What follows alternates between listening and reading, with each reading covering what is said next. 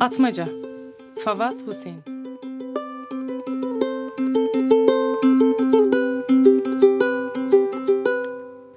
Paris'teki hayatım birkaç gösterişsiz sözle yırtık bir giysi gibiydi.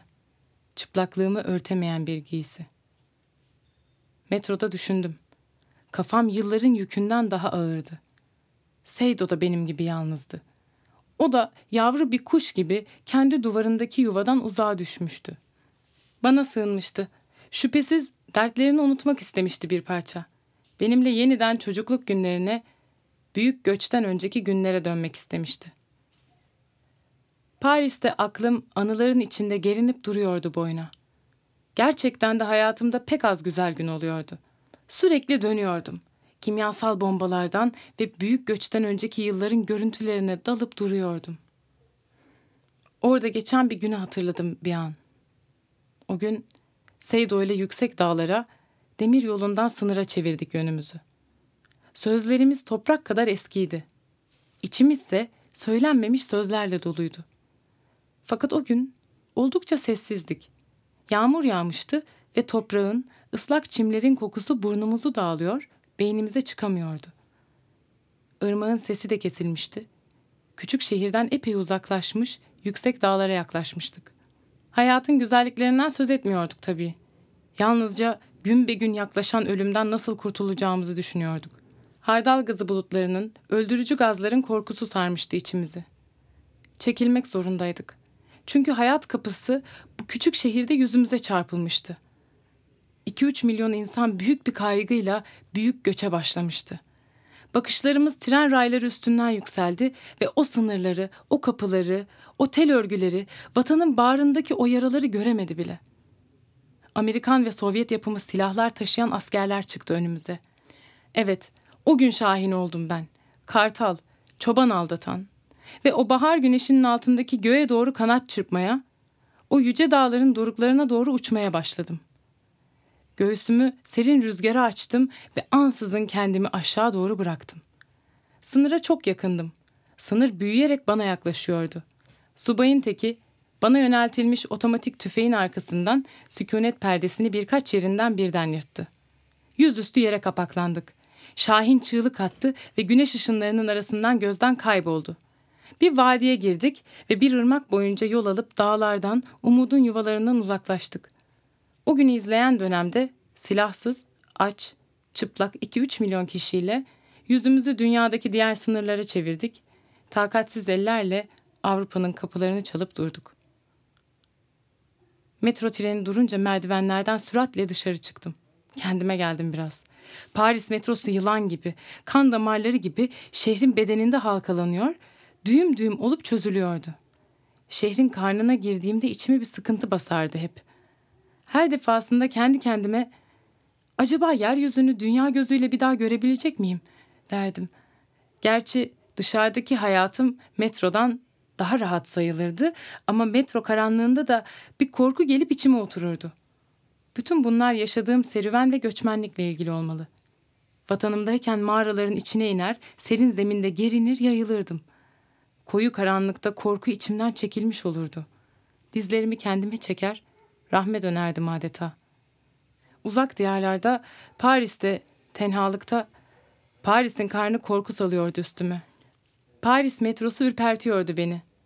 Kayboluş labirenti gibiymiş gibi geliyordu bana. Delilik ülkesi gibi. Gardın orada trenler sıra sıra dizilmiş, demir bedenlerini güneşe sermişlerdi.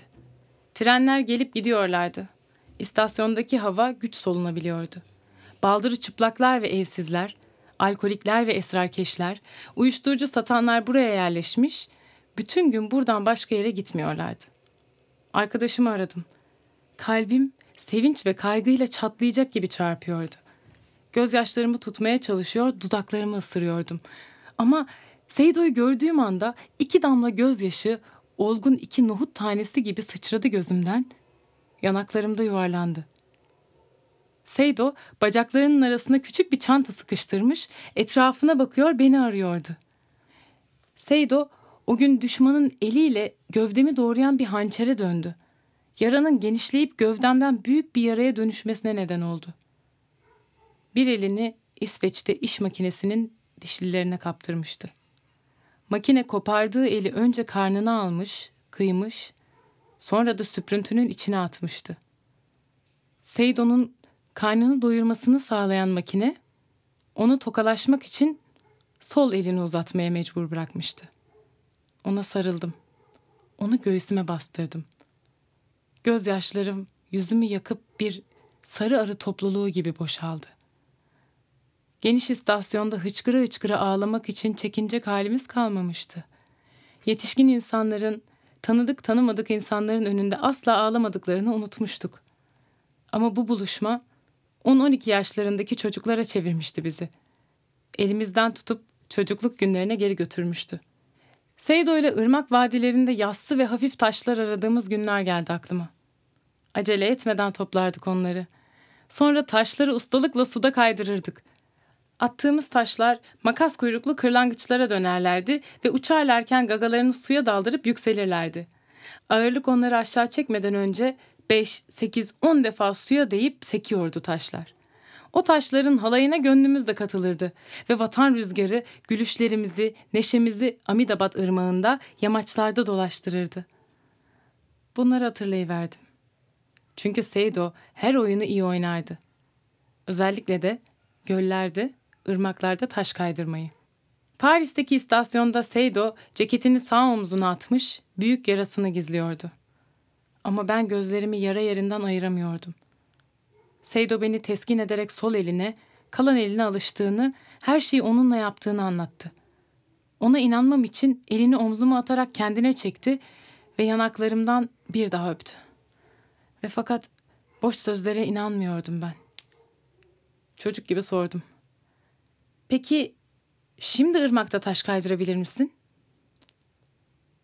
Seydo böyle bir soruyu beklemiyordu. Hüzünle baktı bana. Başını salladı. Çocukluk günlerine, Amidabat ırmağı kıyısına döndüğümü anlamıştı. Kısa süren bir gülümsemeden sonra tekrar kolumu sıktı. Hay çok yaşa sen Emi. Artık çocuk değiliz. Hem bizim yaşımızdakiler suda taş kaydırırlar mı hiç? Seydo yaralıydı o gün. Yürek ağrıları azgındı. Yüreği benimki gibi camdandı ve o cam kırılmış, un ufak olmuştu. Paris'in Gare du Nord istasyonunda konuşmaya daha fazla devam edemedik.